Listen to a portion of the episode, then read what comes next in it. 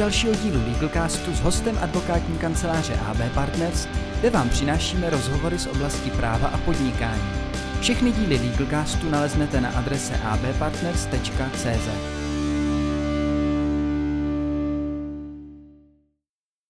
Já vás vítám u dalšího podcastu, kdy naproti mě sedí Míra Hajný ze společnosti Talk Consulting.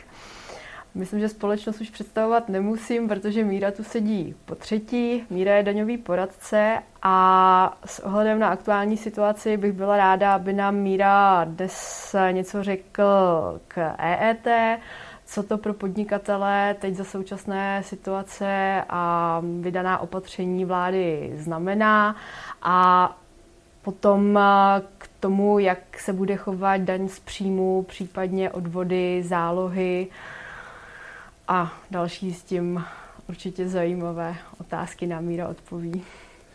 Ahoj Evi, děkuji za opětovné pozvání. Jsem vždycky rád, když můžu přijít a trochu se k těm otázkám vyjádřit.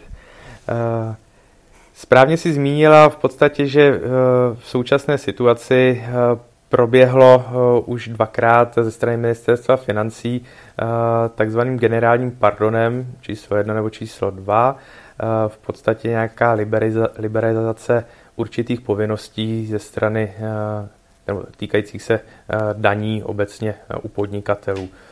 V podstatě ten balíček číslo jedna, když bych s ním začal, ten generální pardon číslo jedna, tak se týkal v zásadě takzvané prodloužené lhůty pro podání přiznání k dani z příjmu, ať už fyzických nebo právnických osob.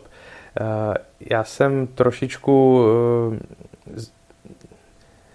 trošičku skeptický k tomu termínu posunutí lhůty, protože ono to není zcela přesné a správné zmiňovat, že došlo k posunutí lhůt pro podání přiznání. Protože standardní lhůty pro podání přiznání k dani z příjmu, ať už fyzických nebo právnických osob, když vezmu ty opravdu devadesát devět procent případů, tak ta lhůta je tři měsíce od konce toho zdaňovacího období.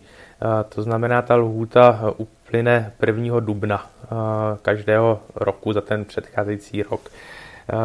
Nicméně tady ta lhůta je daná zákonem a pokud se bavíme o tom, že tady byl generální pardon ministerstva financí, tak to samozřejmě nemá váhu právní zákona a nedošlo k faktickému posunutí této lhůty. To, co se stalo, je to, že tím generálním pardonem došlo k plošnému prominutí případných sankcí spjatých s pozdním podáním toho přiznání. To znamená, ministerstvo financí říká, pokud přiznání podáte ne do toho prvního dubna, ale ve lhůtě o tři měsíce prodloužené do prvního července, tak my vám nebudeme vyměřovat žádné sankce s tím spjaté.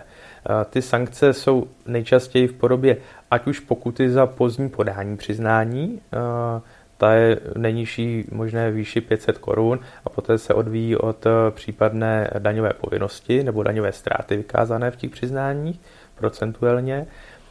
A ta druhá potenciální sankce, která hrozila subjektům, tak je spjatá s úrokem z prodlení s platbou té daně, protože daně je samozřejmě splatná ve lhůtě pro podání toho přiznání. Takže ta Ten současný generální pardon znamená, že ať už fyzické nebo právnické osoby mohou podat přiznání do konce, do konce června, to znamená do prvního července, a i tu daň v této lhůtě zaplatit a nebudou ze strany finanční správy za to sankcionování.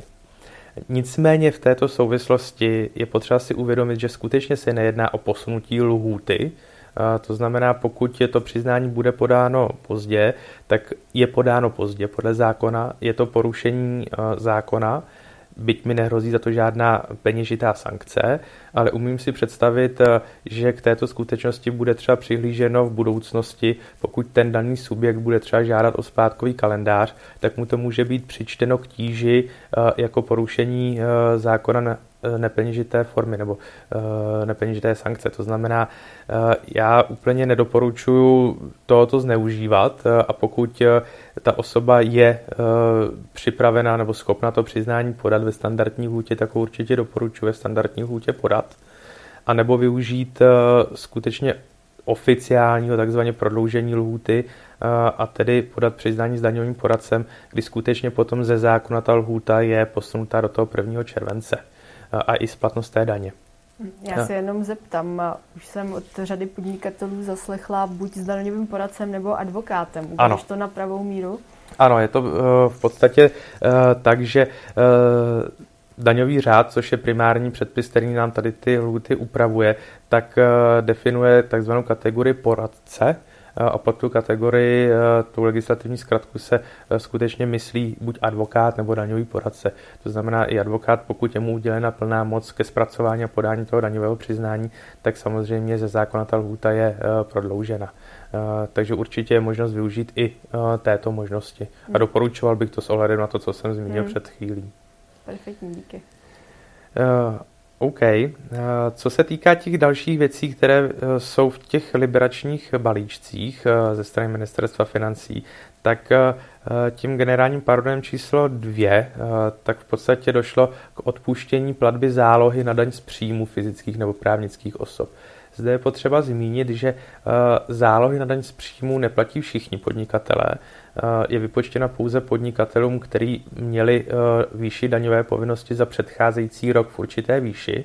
Ta minimální výše pro vznik záloh je třicet tisíc korun daňové povinnosti.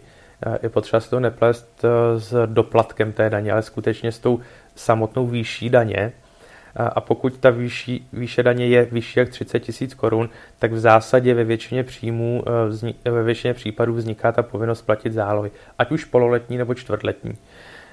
A pokud tato osoba měla vyměřenou zálohu, která byla splatná patnáctého června dva tisíce dvacet, to znamená, buď se jedná o druhou čtvrtletní zálohu, anebo o první pololetní zálohu těchto osob, tak v tomto případě ty zálohy jsou těmto osobám odpuštěny. Jenom je potřeba to vnímat tak, jak skutečně je dané, to znamená, jde o odpuštění zálohy. To znamená, zase následně po podání přiznání k dani z příjmu za rok dva tisíce dvacet bude vypočtená skutečná daňová povinnost, budou odečteny zaplacené zálohy, to znamená, nebude zahrnuta prominutá záloha v červnu a vyjde samozřejmě vyšší doplatek na té dani.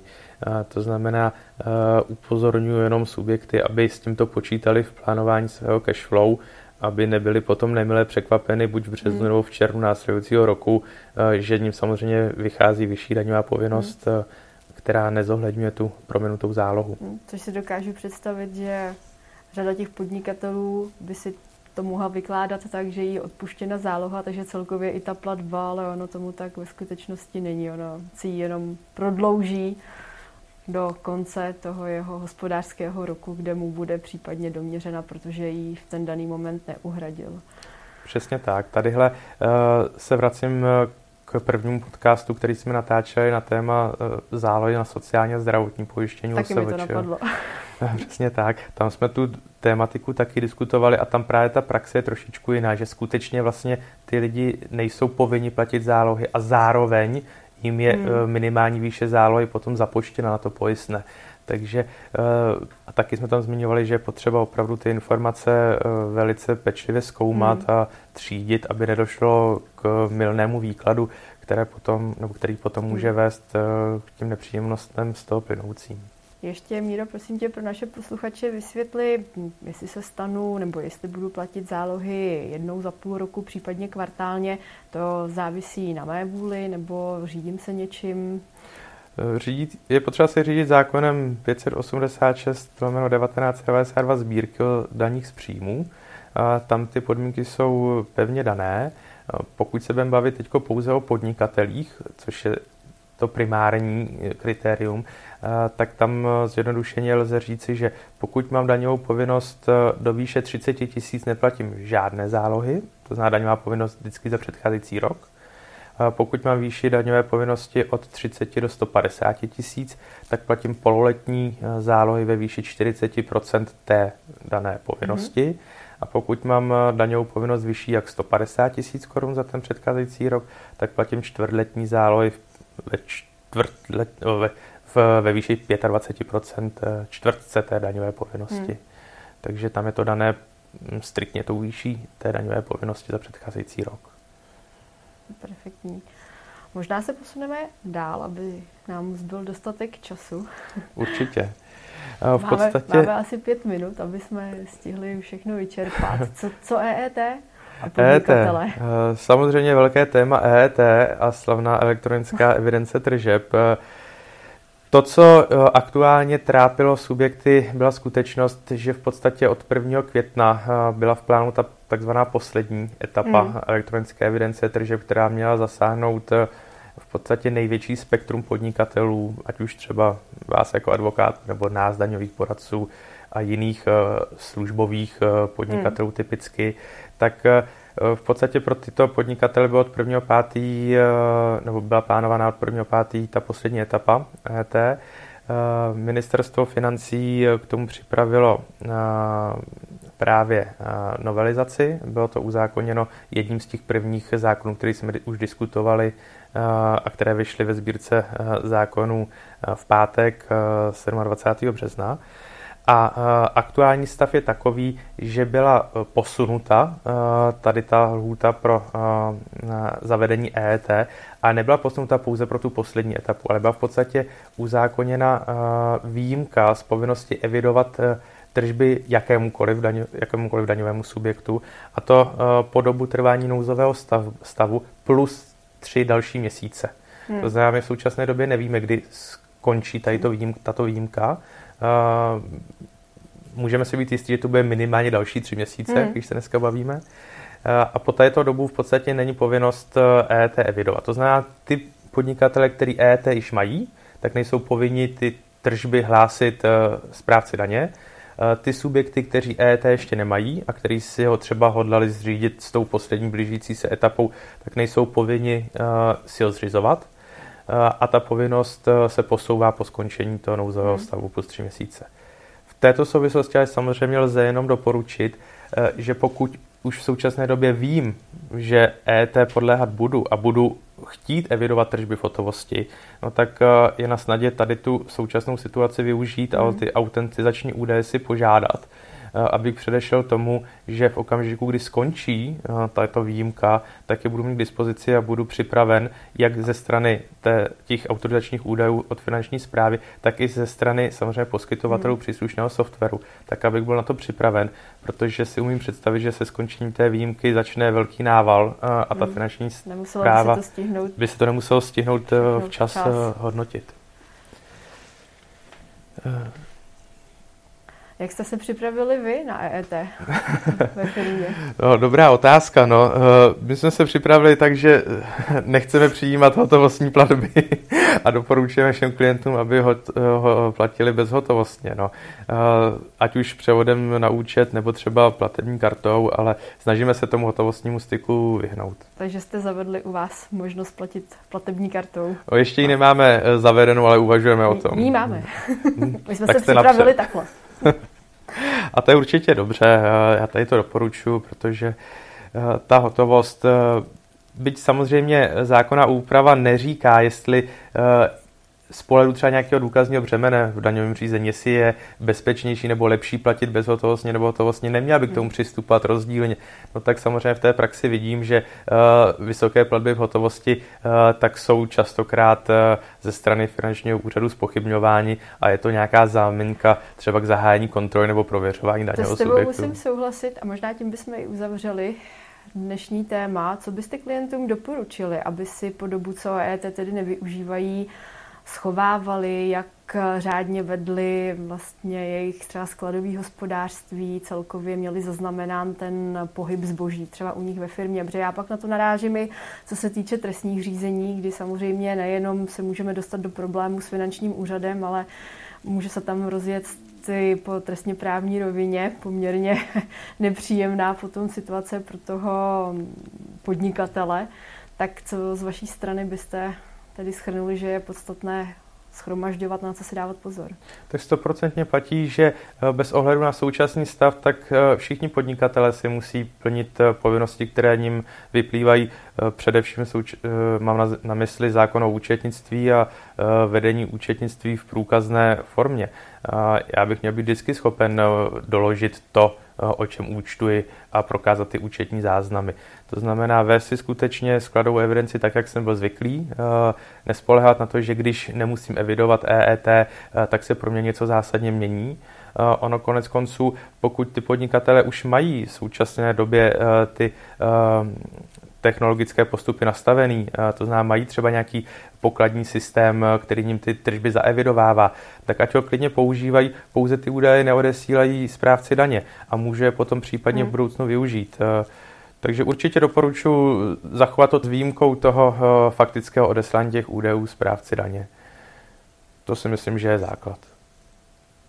Dobře. Míro, já ti moc děkuju, že jsi za námi znovu přišel.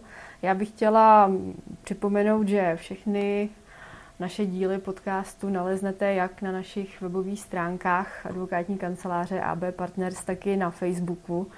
Nevím, jak vy jste na tom technicky dalece, ale i určitě byste mohli nasdílet a šířit dál, aby i vašim klientům se poměrně důležité a zajímavé informace dostaly.